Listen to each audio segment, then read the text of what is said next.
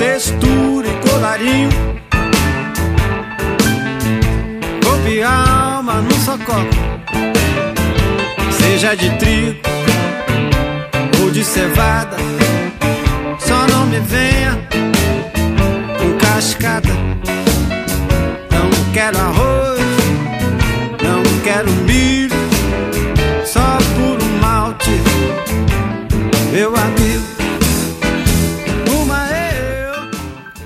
Olá, curiosos e curiosas da gastronomia, das práticas e das culturas alimentares. Esse é o podcast A Hora do Chá, de Cultura e História da Alimentação, do Instituto Federal de Brasília, Campus Riacho Fundo. Hoje o nosso bate-papo é para lá de delicioso, uma super conversa sobre o que para mim é um dos meus assuntos preferidos, cerveja e cerveja artesanal.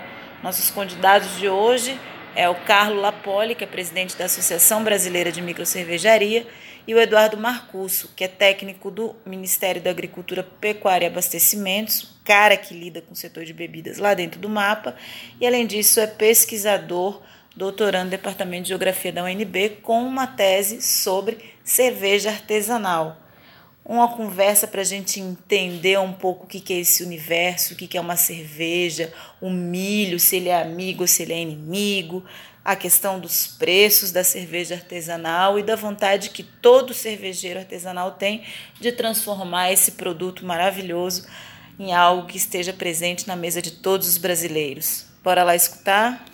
Bom? Tudo bem, Tati? Bom estar aqui contigo. Bom falar um pouquinho sobre cerveja também, coisa que a gente gosta tanto, né? Pois é, quase não gosta, né? Muito bom, Tati. Tranquilo. Obrigado pelo convite. Sempre bom bater um papo sobre cerveja aí. O pessoal não está vendo, mas a gente está tomando água, né? É. Só pra É, daqui Por a pouco enquanto. a gente toma Por cerveja. enquanto. Então, assim, para a gente começar, para o pessoal se situar um pouco na conversa, que, que a gente pode chamar de uma cerveja artesanal, Lapoli? O que, que é uma cerveja Olha, artesanal? isso é uma grande dor de cabeça hoje, que na verdade a legislação ela fala em cerveja artesanal, que isso vai ser definido pelo Ministério da Agricultura, então passaram a bola para o Marcusso, né? E isso até hoje nunca foi definido. Então até é até uma infração se é uma cervejaria usar o termo cerveja artesanal no rótulo, é passível de infração. Para nós, né, para a Associação das Cervejarias Artesanais, das micro cervejarias, é, a gente tem, tem usado mais o termo cervejaria independente. Nós, a nossa associação, ela defende os interesses, defende as pequenas, luta pelas pequenas cervejarias independentes. São aquelas que não estão ligadas aos grandes grupos econômicos. Uhum. Porque de, de um tempo para cá, né, as grandes multinacionais e cervejeiras acabaram adquirindo algumas cervejarias pequenas. Né, e assim o consumidor até não sabe, porque eles não colocam no rótulo, buscando aí pegar uma fatia do mercado, que as cervejarias arte- realmente artesanais estavam crescendo bastante. Então estão vindo nesse caminho, né? Mas nós defendemos as pequenas mesmo, as familiares, com poucos funcionários, que, que realmente oxigenou o mercado da cerveja, que, que trouxe muita novidade em termos de produto, que hoje a gente encontra cerveja artesanal em mais de 500 municípios, né, no interior. Ah, a Centro-Oeste. estava chegando na marca de mil registros, É, né? o, a- o Ministério da Agricultura é. passou já de mil registros, mil fábricas registradas. A associação tem cerca de 700 é, associadas, né? É bastante É, coisa. bastante coisa. Tem alguns fornecedores, sommeliers, mas a maioria de cervejarias. E o bacana mesmo é isso, é que de um tempo para cá, né, é um movimento que começou um pouco mais cedo lá no sul do país, no sudeste, mas o centro-oeste, a região nordeste e o norte tem crescido bastante. E tem muito a contribuir. Eu acho que a, a grande vocação da cerveja brasileira é se aproveitar dos biomas que a gente tem, como a gente tem feito eh, na gastronomia como um todo, né? Levar os ingredientes realmente brasileiros para dentro da cerveja. Tem Isso a gente tem uma riqueza do Cerrado, da né? Amazônia, da Mata Atlântica, então pode ser aproveitado em, em Tem todo o Brasil. alguma é, um volume de litragem para definir o que é uma cerveja artesanal? Estatutariamente, dentro do nosso estatuto, a gente entende que para fazer parte da associação tem que produzir até 500 mil litros. Nós Mês. fizemos mês, então é um limite hoje bastante alto, Uhum. até porque o perfil das cervejarias tem sido de diminuir o tamanho de um tempo para cá. né? A aprovação do Simples permitiu pequenos negócios, né? E uma pesquisa que a gente fez agora com o Sebrae Nacional dá conta aí que a maioria das cervejarias, a nossa média de produção é de cerca de 25 mil litros de capacidade e elas estão produzindo hoje uma capacidade, uma produção média de 12 a 13 mil litros. Então é bem abaixo desses 500 mil litros, o que mostra realmente que é uma pequena empresa, né, bem familiar e bem é, e precisa muito apoio nesse começo do mercado. É, ou seja, o que está diferenciando uma cerveja artesanal ou não é menos os ingredientes, mas mais a, a estrutura e o modo de funcionamento de operação da É, no começo a gente usou o termo de artesanal, né, para cervejas que tinham não digo mais nobreza, mas que tinham uma preocupação dos ingredientes mais é, especiais, é, mal, cervejas por malte, né? Isso acabou evoluindo, né? Nos, nos 15 anos que a gente tem esse mercado novo, 20 anos, isso migrou um pouquinho dessa, do entendimento do produto pro, para, para, para realmente para a empresa, né? Para ter um foco diferente. Entendi. O bom uma... é que a trilha sonora aqui nossa é dos passarinhos. É dos passarinhos, né? tá muito é, bom e agradável. É, tá Pode mesmo. Continuar. Calor danado ilustra em Brasília. muito aí a nossa entrevista. Né? e o que é cerveja puro malte? Porque tem muita é, é, controvérsia do que é uma cerveja puro malte, a cerveja artesanal é puro malte, né? a grande tem milho, quer dizer, o milho virou um inimigo. Como que é essa história, assim? O que, que é, dentro dos padrões do mapa, o que, que seria, o que, que, é, que, que o mapa chama de cerveja? Vou começar por aí. Bom, vamos lá. É, o mapa tem a definição, é, tinha definição de cerveja, estava no decreto, né? Isso é, saiu do decreto para vir no âmbito do mapa. Isso foi até gerou uma confusão, né? Ah, é, tiraram do decreto a definição de cerveja, então pode fazer cerveja com o que você quiser. Uhum. Não era bem isso, tem uma legislação interna, uma instrução normativa, que, que define cerveja como bebida produzida a partir do mosto, fermentado. Então tem, tem toda uma definição dentro do Ministério é, para cerveja. É, só que a gente realmente não define é, cerveja cerveja artesanal é, devido também a esse grande, essa grande polêmica que, o Lapore tinha comentado em, em, termo, em torno do, do, termo. Como não tem consenso no mercado, uhum. é, é, artesanal é, é, qual a definição, né? Uhum. Aí eu, eu, vou falar um pouco como funcionário do mapa, um pouco como pesquisador. Uhum. Na minha pesquisa tem lá, uh, o simples define por, por, por grana. Faturamento. É, faturamento né? até aqui você entra no simples, você é um micro cervejeiro, cervejeiro. né? É, a Brab, uma outra associação, tinha uma definição é, por também litragem, número de funcionários. Né? A, a, a própria Abracerva tem a definição que, que o Lapoli falou. Então você tem uma grande diversidade de definição de cerveja artesanal. Então o mapa ele não, não regulamentou algo que não, que não está consensuado. Né? Um exemplo que a gente tem do vinho, por exemplo, o vinho colonial.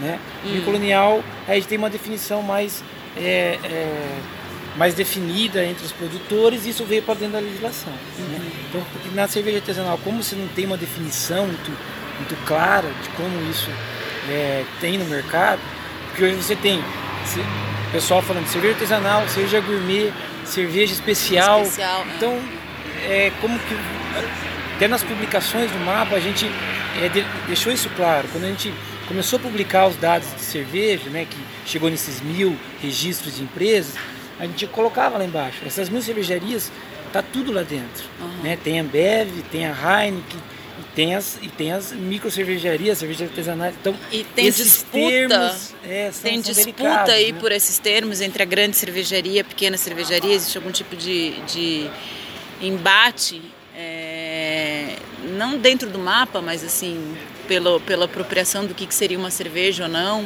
Eu acho que eles acordaram um pouco tarde no mercado americano, né? De, e lá eles perderam uma fatia significativa de mercado e não quiseram ter esse mesmo erro aqui. Então hoje eles lutam com unhas e dentes, né? Pra, por cada share de mercado. Uhum. E claro, assim, eu acho que eles buscam hoje é mimetizar a cerveja artesanal, né? De lançar produtos com ingredientes diferenciados. É, o rótulo não parece que uma cerveja mainstream, comercial, mas isso também migrou até para os produtos mainstream deles, né? Alguns, algumas cervejarias, é, isso é bom, né? de uma certa forma. Deixaram de objetificar a mulher, de vender cerveja, bunda, Sim. praia, calor, verão, e passando a olhar para o produto. Eu acho que isso é bom, educa o consumidor, é um novo patamar de, de consumo, de, de padrão de consumo, de responsabilidade de consumo. Acho que vem muita coisa junta né, nesse, nesse, nesses anos, últimos anos que a gente tem vivido. Isso é de uma forma muito bom. E talvez seja isso, eles buscam mimetizar as coisas boas que a gente trouxe. Porque, porque assim, a cerveja, há 10 anos, 15 anos, né, ela, ela virou uma commodity para se só se barateava preço a todo custo, ao custo do produto principalmente. Sim. Então se, É. se perdeu assim uma relação gastronômica com a cerveja. A cerveja era uma coisa barata, sem valor, é, não, tinha, não era uma, uma bebida de qualidade. Né? Então a gente tinha assim um patamar. ah, A pessoa toma cerveja no boteco, mas o casamento ela vai colocar vinho. Né? Isso aí é uma. é um- a gente tem uma, uma percepção de valor diferente de produto, né? E não estou falando de preço, estou falando de valor mesmo, percebido das pessoas. Né? Não era Sim, chique é. tomar É, cerveja. determinadas bebidas são mais nobres e a Isso. cerveja é uma bebida mais simples. É, isso, isso, a cerveja artesanal mudou, mudou o mercado. Hoje a gente tem cervejas no mesmo patamar de preços do vinho, né, de estilos de, de cervejas de guarda, cervejas com embalagem tão bonita até quanto, Quanto vinho, vinho, né? arrolhadas. Olhada, tudo isso. Isso transmite uma, uma percepção de valor, de qualidade do produto bastante alta.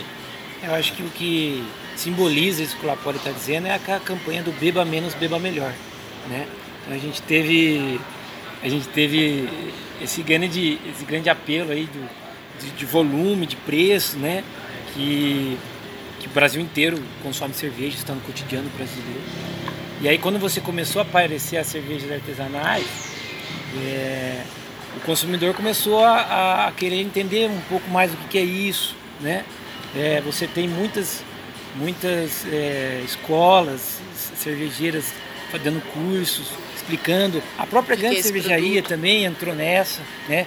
Então aí você começa a explicar, ó, tem mais de 120 tipos de cerveja, não tem só um, um tipo, que é o Sim. conhecido como Pilsen no Brasil, né? Que também não é, não é bem isso, né? Mas é, então você, você tem essa mudança é, do consumidor e do mercado né, acontecendo na cerveja e em outros produtos também, né? Você tem esse, esse movimento de, de, de procurar novos sabores, procurar novas, novas experiências nas bebidas, na, na- Queijo, comida, no queijo, café. embutidos, Sim. cafés. Então, é, esse, esse movimento ele aconteceu é, lá fora também e, e no Brasil é, acontece com uma, uma força muito grande porque a gente é um país cervejeiro. Né? A gente é o terceiro maior produtor. Todo- é. Né? Então a gente tem uma, uma, uma história é, de longa data com a cerveja. E aí quando veio esse movimento, explodiu, a gente tá aí É. em todo Eu só tenho uma preocupação, né? A gente fala isso tal do que eu não, a gente tem que entender que não é questão só quando eu falo do valor da cerveja, é de mostrar que ela tem uma uma possibilidade sensorial, gastronômica, uma complexidade de aroma e de sabor e, eh, e não confundir isso com preço. Vamos Eu falar. acho é, que o preço é uma coisa que me preocupa muito é isso que eu queria falar é, um pouquinho. porque ao das- mesmo tempo que a gente fala em ter valor, eu- a gente defende cada vez mais a cerveja ser democrática, Sim. né? ela ser, ter um preço acessível para que as pessoas possam tomar uma boa cerveja. né? Isso aí, Quais é, são as barreiras aí que a isso gente aí tem? no- eu, isso é o grande desafio. E, e eu, eu digo assim que é até para o próprio crescimento do nosso mercado, das pequenas cervejarias, está construído em cima de um tripé, na minha, na minha ótica, né? É, primeiro é o dever de casa, da gente ser mais eficiente, ter um, uma gestão das cervejarias mais eficiente, Uhum. é, tanto no aproveitamento de matéria-prima, energia, custos. É, nós ainda praticamos muito desperdício.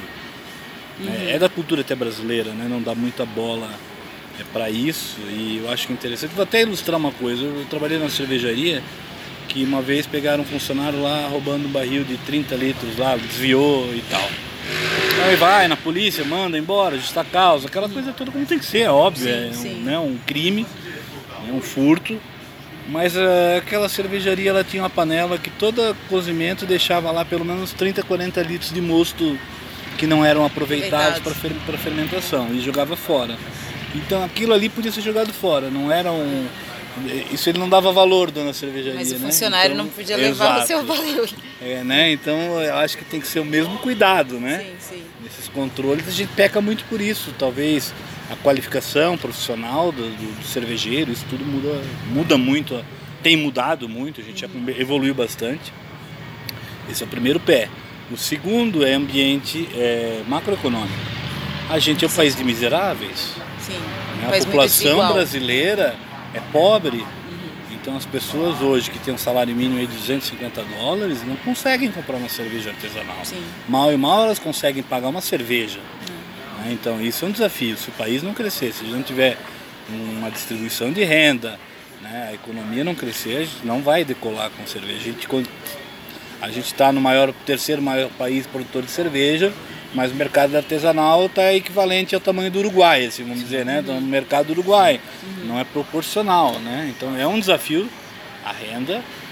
E o terceiro também é um fator governamental de melhores condições econômicas para as empresas, no sentido de uma regulação, né? tanto regulamentar do mapa, que isso já tem, tem, uhum. tem sido muito presente, né? a, a evolução da regulamentação do Ministério da Agricultura, tem, o mapa tem sido parceiro das cervejarias para facilitar, desburocratizar, tudo isso aí.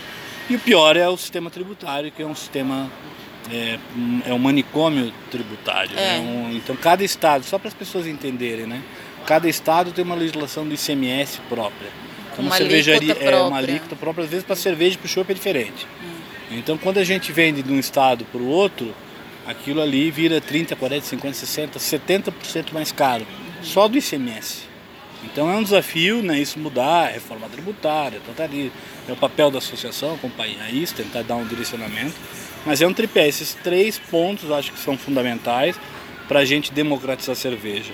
Eu tive agora no governo do estado de São Paulo, né, e a gente está buscando lá um incentivo fiscal. E, o, e a pessoa lá do Secretaria da Fazenda falou o seguinte, ah não, cerveja artesanal, não precisa de incentivo, que é coisa para rico.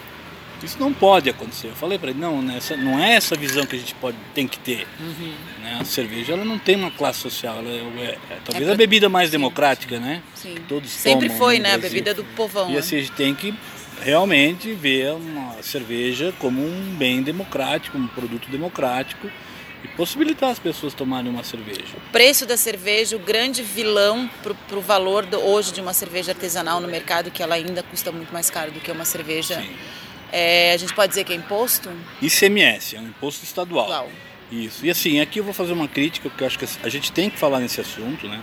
Como cidadão, eu me revolto. Uhum. Né? Hoje, as grandes cervejarias têm incentivos fiscais dos estados para montar sua fábrica. Uhum. E nós estamos falando de empresas que têm é, uma rentabilidade de 60% bruto, EBITDA, o balanço delas é público. Uhum. Então é uma empresa que não está mal financeiramente, pelo uhum. contrário, que os dividendos vão para a Bélgica, vão para os Estados Unidos, então a gente está mandando dinheiro público para fora, uhum. dando incentivo para é, outros, países. outros países. Né?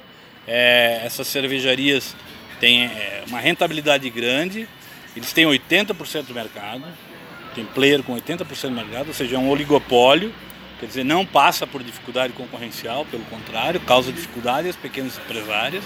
E isso tem que ser botado o dedo na ferida. Onde é que já se viu? Eu tirar o dinheiro da educação, da, da, é, da saúde, da segurança pública para dar para cervejeiro. Hum. Vocês pra acham? Grandes cervejarias. Vocês, né? exatamente. Vocês acham que uma grande cervejaria vai deixar de produzir cerveja no Brasil? Não vai.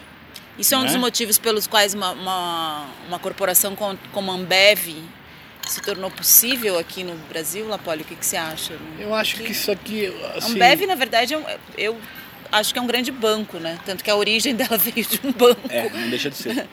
Mas eu acho que assim, realmente, é, eu acho que é uma política pública dos últimos talvez 50 anos, né? De a gente. Os amigos do rei são sempre beneficiados. Sabe. Existe a política tributária que é para todo mundo. O microempresário paga mais imposto do que uma grande. Não faz sentido. Então isso tem que ser discutido, isso tem que ser ponderado. É, a gente tem que cobrar cá, como cidadão, cobrar né, em quem a gente vai votar um posicionamento. Uhum. Né? Eu acho que as pessoas têm que defender é, uma melhor aplicação do dinheiro público. Né? Hoje as cervejarias pequenas criam desenvolvimento econômico, mais de 500 municípios, geram emprego. Nós temos 2% do mercado e temos 12% da mão de obra direta. Né? Nós empregamos aí muito mais do que os grandes. Então quando a gente fala assim, ah, mas a fábrica de, da cervejaria tal vai gerar 200 empregos. As pequenas cervejarias geram muito mais, mais do que isso, com um custo né, muito menor. Santa Catarina, né, um estado que eu sou de Santa Catarina, né, é pioneiro em incentivo fiscal, é, tem incentivo lá desde 2009 e a gente partiu lá de uma arrecadação de 80 de 8 milhões de reais para mais de 100 milhões de reais de cervejarias artesanais. Então, quase 10 vezes mais a arrecadação com incentivo para pequenas cervejarias.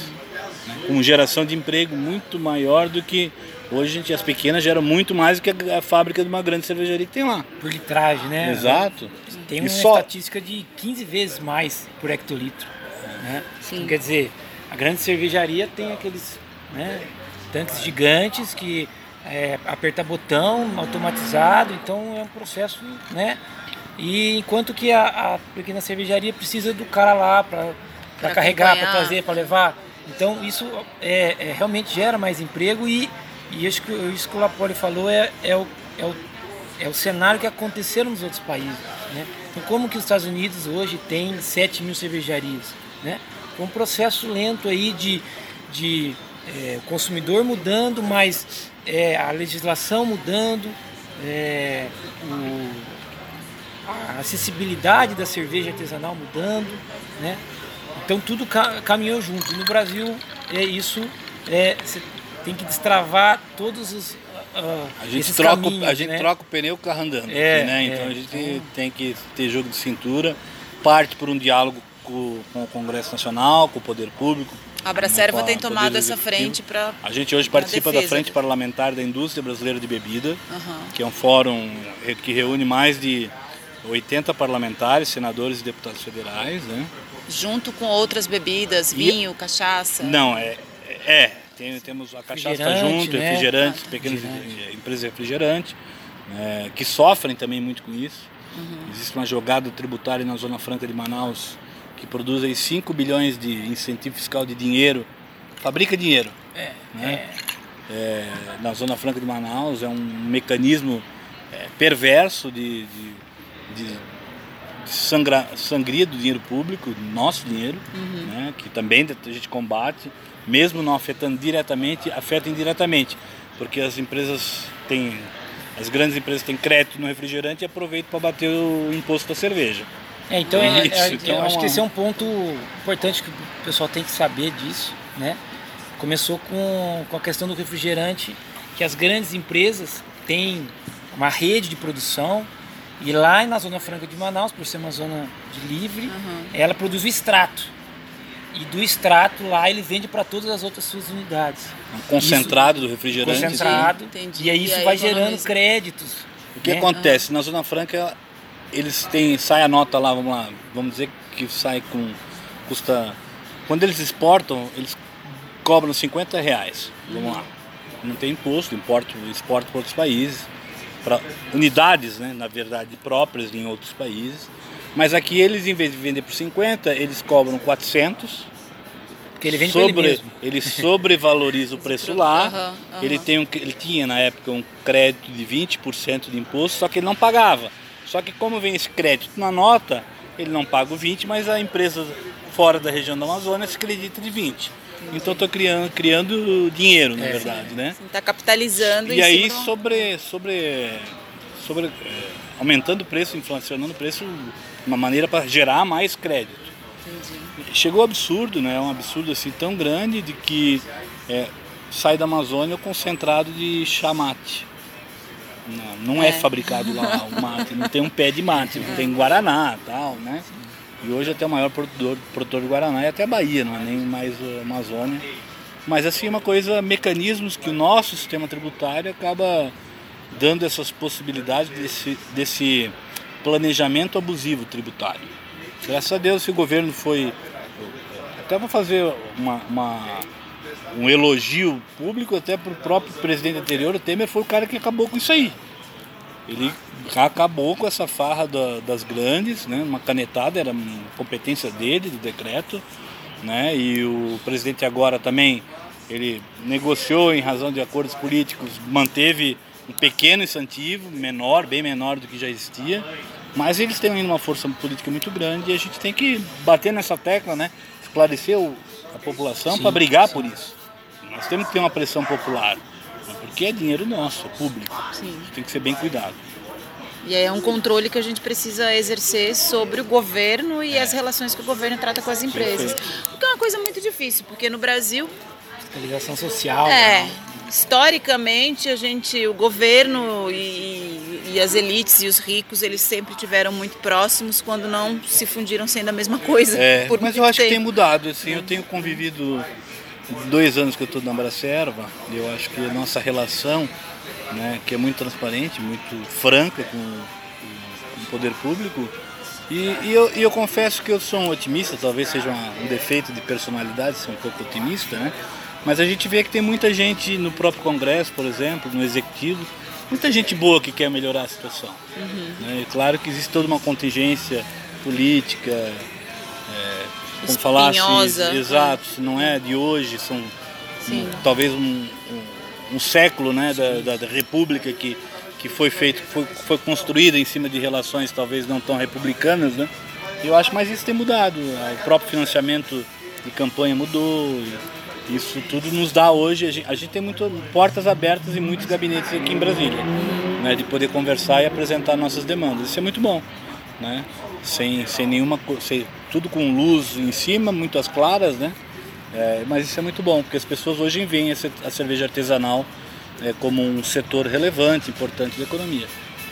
E um setor que tende a crescer, ou pelo menos no objetivo da Bracerva e das microcervejarias, tende a alcançar outras classes sociais porque ela ainda, infelizmente, é um produto para uma classe média. É, ela, eu acho que é esse é, é o grande desafio. É. Eu vou dizer para ti, Tati, que no Sul, por exemplo, eu sou de Santa Catarina, de novo, Isso eu né? já percebi que lá mudou. É, lá a gente é. tem cerveja artesanal por R$ 1,99, R$ 2,99, uma latinha no mercado. É. Isso é bacana, isso é bom, mas isso é fruto... No barzinho do lado da casa do meu irmão. De uma maturidade, né, de, do mercado, de, de, do mercado melhorar a sua eficiência, do governo local lá também ajudar. Sim. Isso, mas assim, vários estados a gente já deve ter uma meia dúzia, uns sete, oito pelo menos, com E o público fiscal. aprende esses novos sabores, porque a cultura cervejeira no Brasil, desde que ela foi forjada aí lá mais ou menos no século XIX, principalmente depois da fundação das grandes empresas, da Brahma, Antártica, que na verdade essas empresas, né, ali na, na virada do 19 para o 20, elas meio que inventaram o, o, que era uma cultura cervejeira no Brasil, que era uma coisa que não existia. Né? O Brasil, do Império Brasil Colônia, não tinha cerveja. Não éramos uma nação no qual a cerveja desempenhou um papel histórico muito grande, né? desde berço, como alguns países da Europa até nos Estados Unidos. É, eu sou de Blumenau já é um pouquinho diferente. É, mas Blumenau é um capítulo à parte, tá? Blumenau é uma outra ligação coisa. muito é. grande com a cerveja. É. Mas é. no resto não era Sim, bem assim. Você óbvio, vê, por né? exemplo, a cultura da boemia no Rio de Janeiro, quando o Rio começa a, se, a crescer mesmo no, enfim, na Primeira República, ali no início do século XX, ela é uma cultura que gira muito em torno da cerveja. Né? Então, assim, a, a roda de bar, os intelectuais, artistas, a roda de samba, tudo isso acontece em torno e de um tipo de cerveja. Uhum. Né? Então, mas que é isso... isso que o brasileiro aprendeu a beber. Sim, mas isso, isso também eu acho que é um pouco um pouco da minha pesquisa também, não, não como Ministério da Agricultura, mas é, acho que a cerveja artesanal é, ela não tinha um nome, ela não tinha esse nome antes, enquanto você tinha mais uma diversidade de estilos. Sim. Como não existe isso na Alemanha, né? Não sim, tem cerveja sim, não, artesanal. Não tem, é cerveja. cerveja, né? cerveja. Então você tinha a cerveja no Brasil, você teve um primeiro momento que tinha muitas cervejas inglesas. Então você tomava Sim. porter, você tomava estilos de cerveja mais escuras no Brasil. Né? Mas ainda uma coisa muito de acesso limitadíssimo, sim, né? Sim. E aí depois veio veio veio migração alemã e aí veio as cervejas é, mais claras. E a, as próprias cervejas hoje, que são a, a, as mainstream, as comuns, elas já, já foram muito diferentes. É, na, na, Alemanha, se você pegar o registro inicial da, da, da Antártica, ela é uma cerveja totalmente, a receita é totalmente diferente do que existe hoje. Então você ouve uma, uma, uma formatação do, do, do, do estilo que no Brasil fala Pilsen, Sim. que, que não é o que não é a origem do negócio. Então, Sim. no Brasil, eu acho que esse negócio de você, desse onda artesanal, é, é devolver um pouco o- o da, da- dessa, dessa, dessa origem da cerveja que veio para o Brasil. Porque realmente ele veio, veio dos estrangeiros, veio Sim, do- dos imigrantes, né? E ela tinha uma outra ideia. No Brasil isso foi se, se moldando. E aí, se você pegar essa longa história, né? Por exemplo, você tem, você tem um, um- um decreto de imposto da cerveja em 1960 que taxava ales e lagers. Então, assim, Ah, é? é, você, tem, você, tinha impostos que eram assim é, é, muito parecidos, né? E aí daqui a pouco o imposto para ale mantém e o de lager baixa. Entendi. Então você, você teve o quê? Você teve um, um lobby das empresas para dizer, olha, Lager, olha, uma fábrica toda limpa e tal, porque se, você não cuidar bem de uma Lager, ela, ela estraga mais fácil, contamina mais fácil. E aí você larga lá, isso na década muito antes, né? E aí houve um lobby para você construir a ideia de que a Lager é uma cerveja boa e a Ale não é. Quer dizer, uma... então você começa já a limitar metade aí né, do seu leque de oportunidades de, de cerveja. Então isso no Brasil foi uma construção dessa ideia de Pilsen.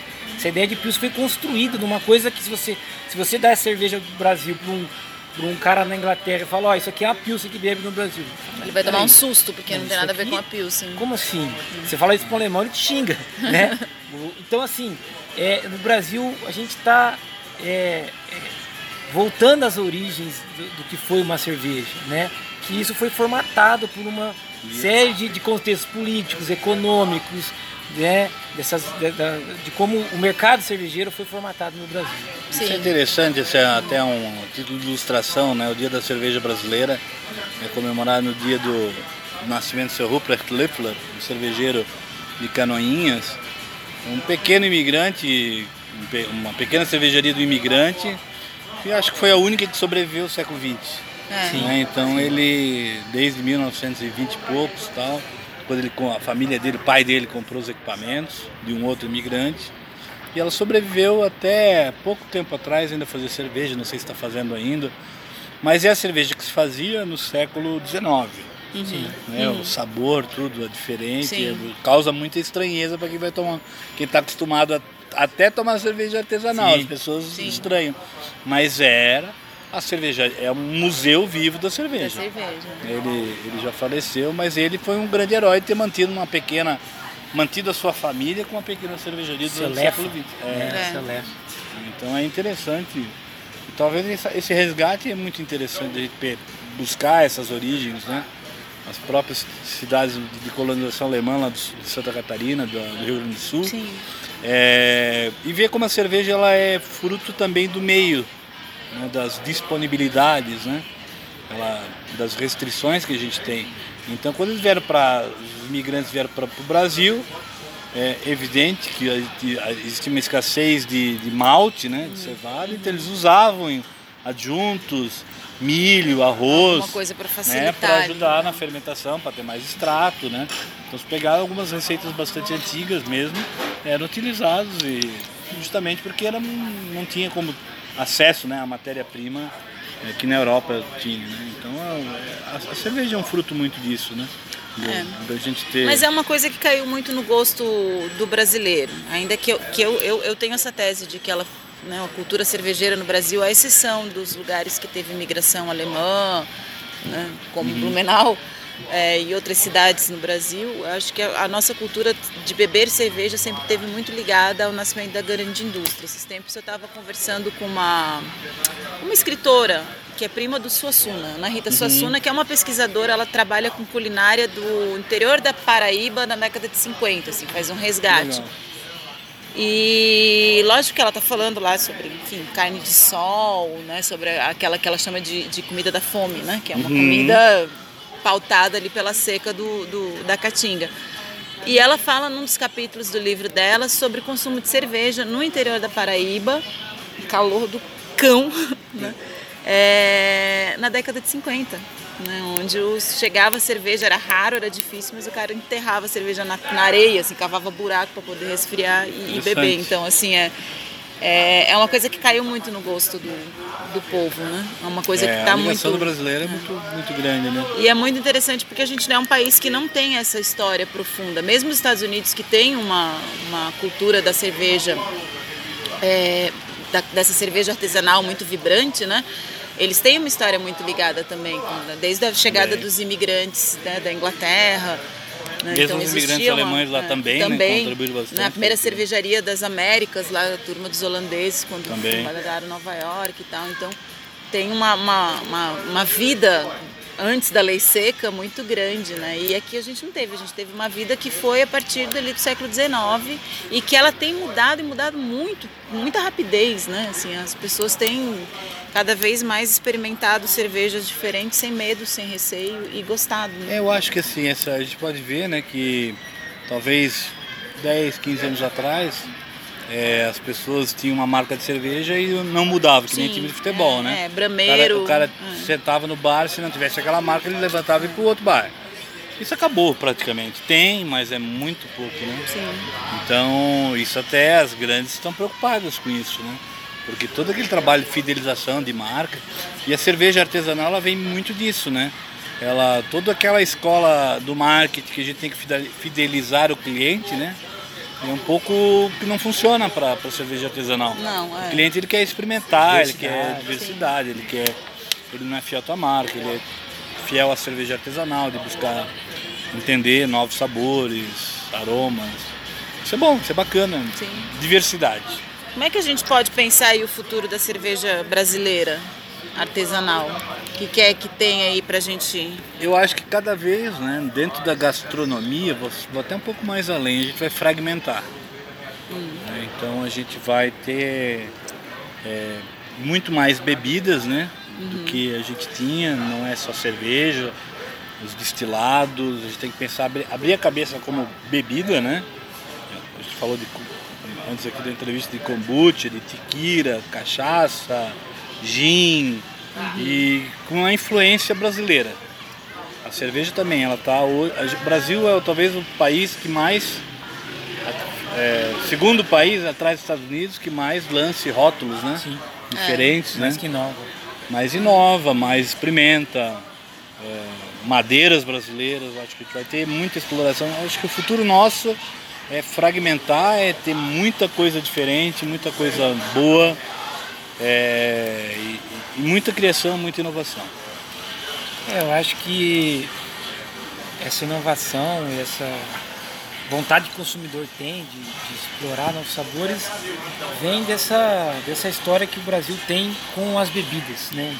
Então, o, os, os, índios eram grandes consumidores de bebidas alcoólicas que eles faziam. Eles né?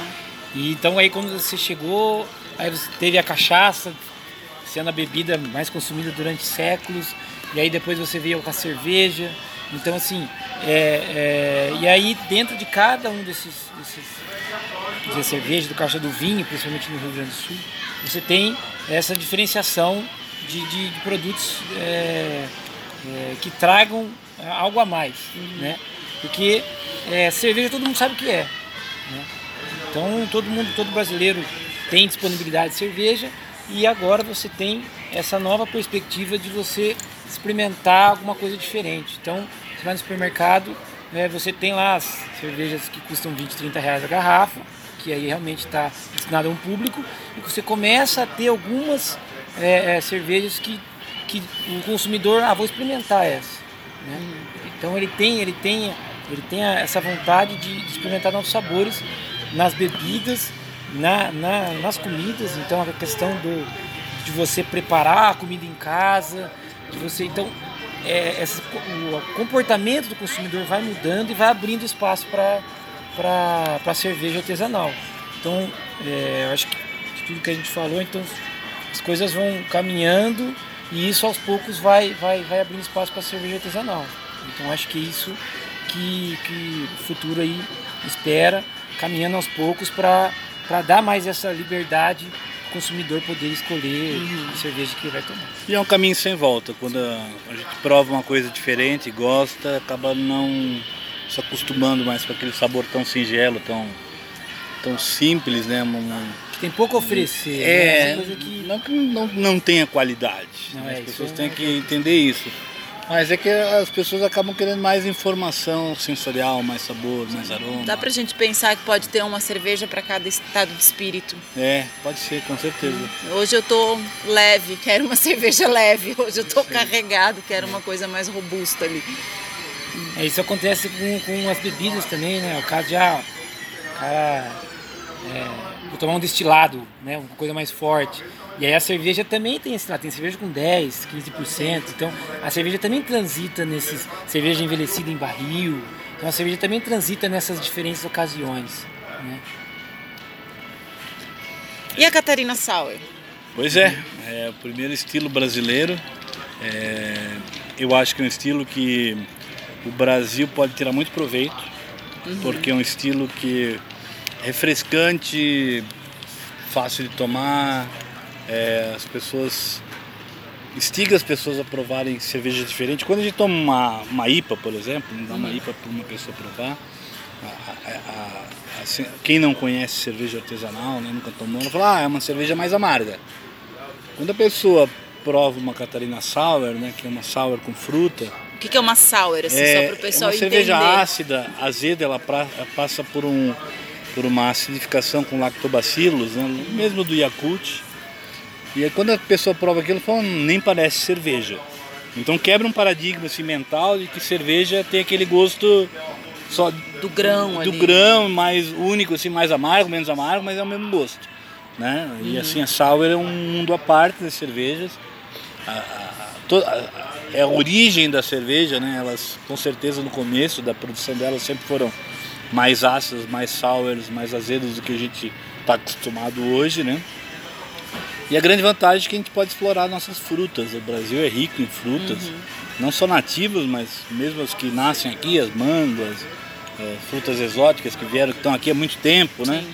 E às vezes a gente acha que é uma fruta brasileira, mas não é, tal, Sim. mas Coco a gente não é brasileiro, é, banana não é brasileiro. Exato, então a gente pode aproveitar muito bem.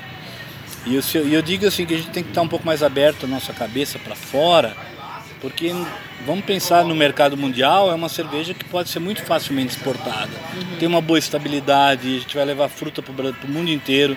Um alemão não vai querer comprar uma cerveja de trigo nossa. Um americano não quer comprar uma IPA brasileira. Sim, ele quer comprar uma coisa, ele quer comprar brasilidade cara. dentro da garrafa. Sim, é. Nada melhor que a gente colocar fruta dentro da cerveja. E aí é, já tem uns 4, 5 anos aí que a gente está com a Catarina Sauer, ela tem esse nome, nasceu lá em Santa Catarina e tal.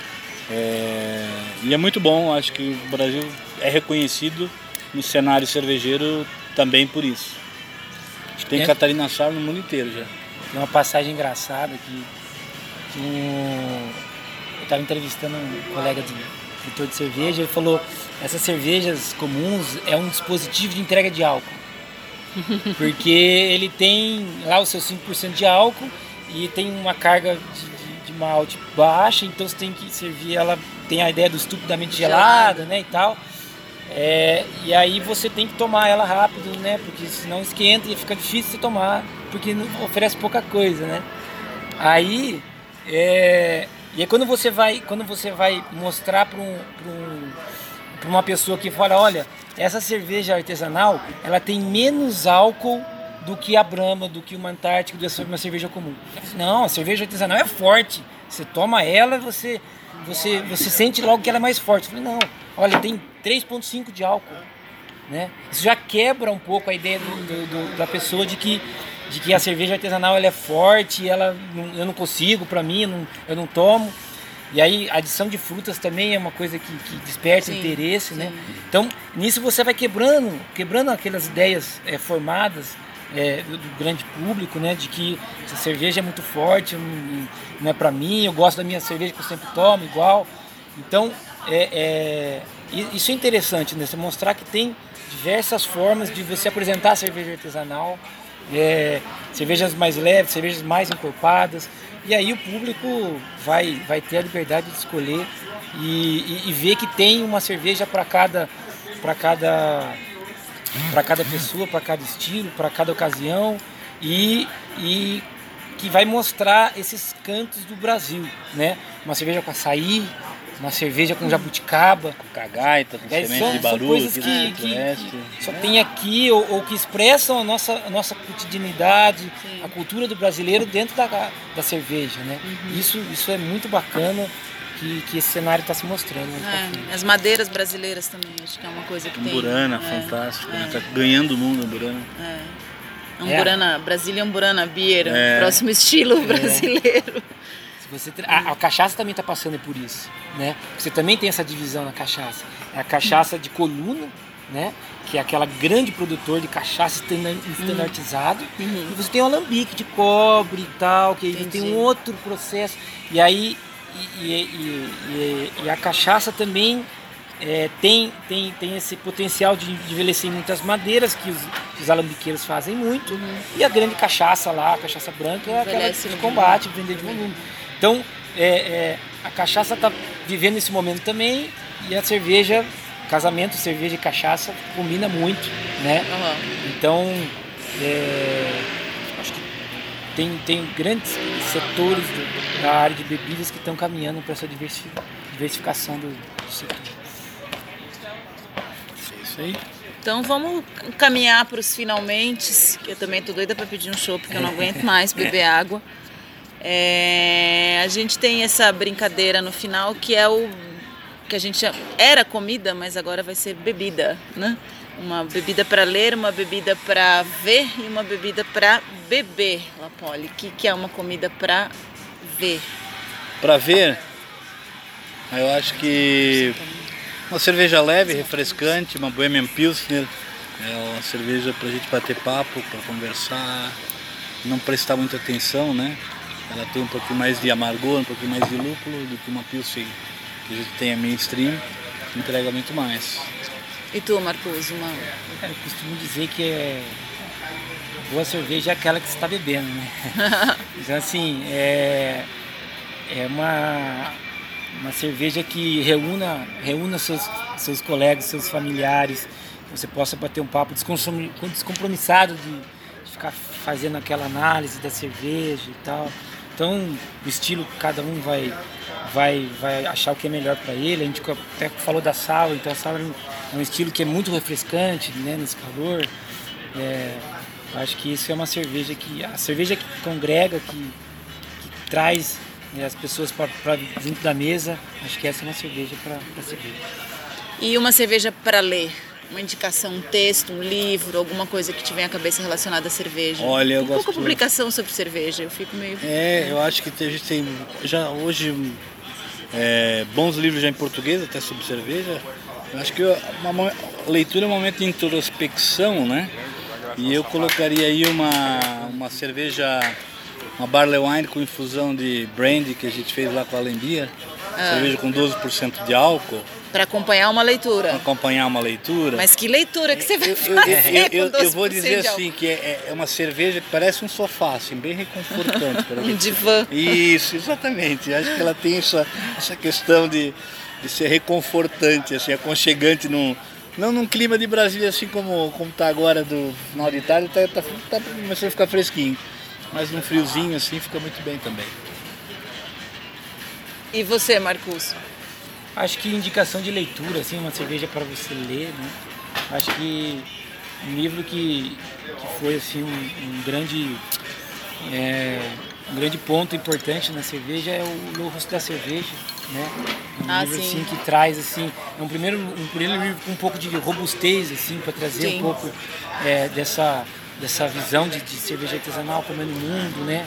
É um livro que foi marco aí para muita gente. Sim, sim, é um livro assim que que é bacana para quem para quem está querendo começar a entrar ou para quem já está dentro. É um livro um livro bacana assim, né?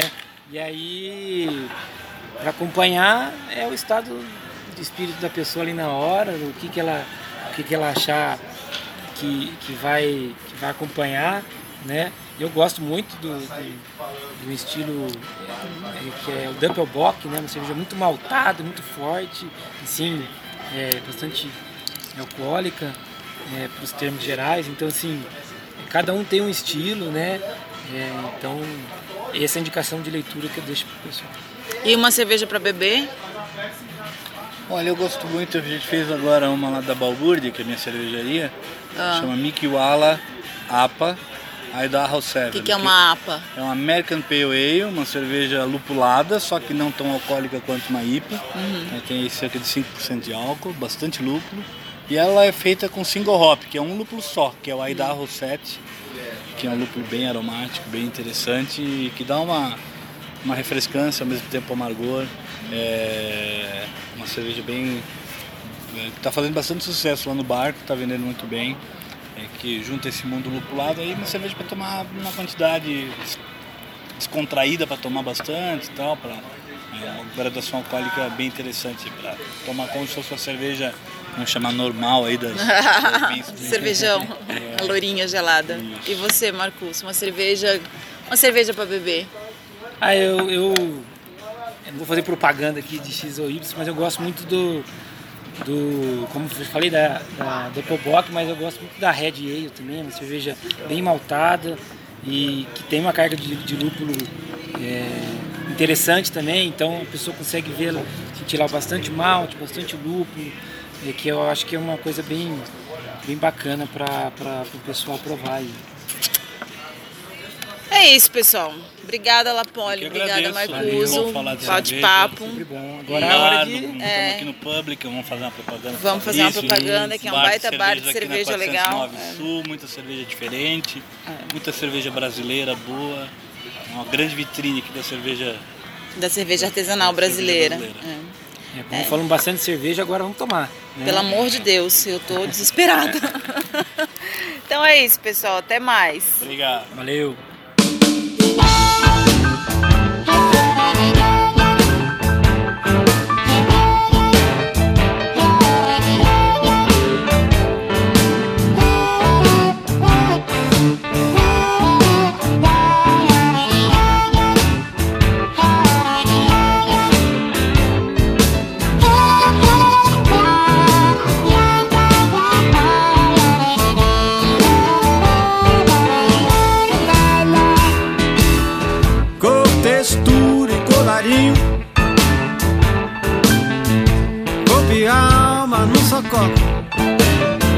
Seja de trigo ou de cevada, só não me venha com cascata. Não quero arroz.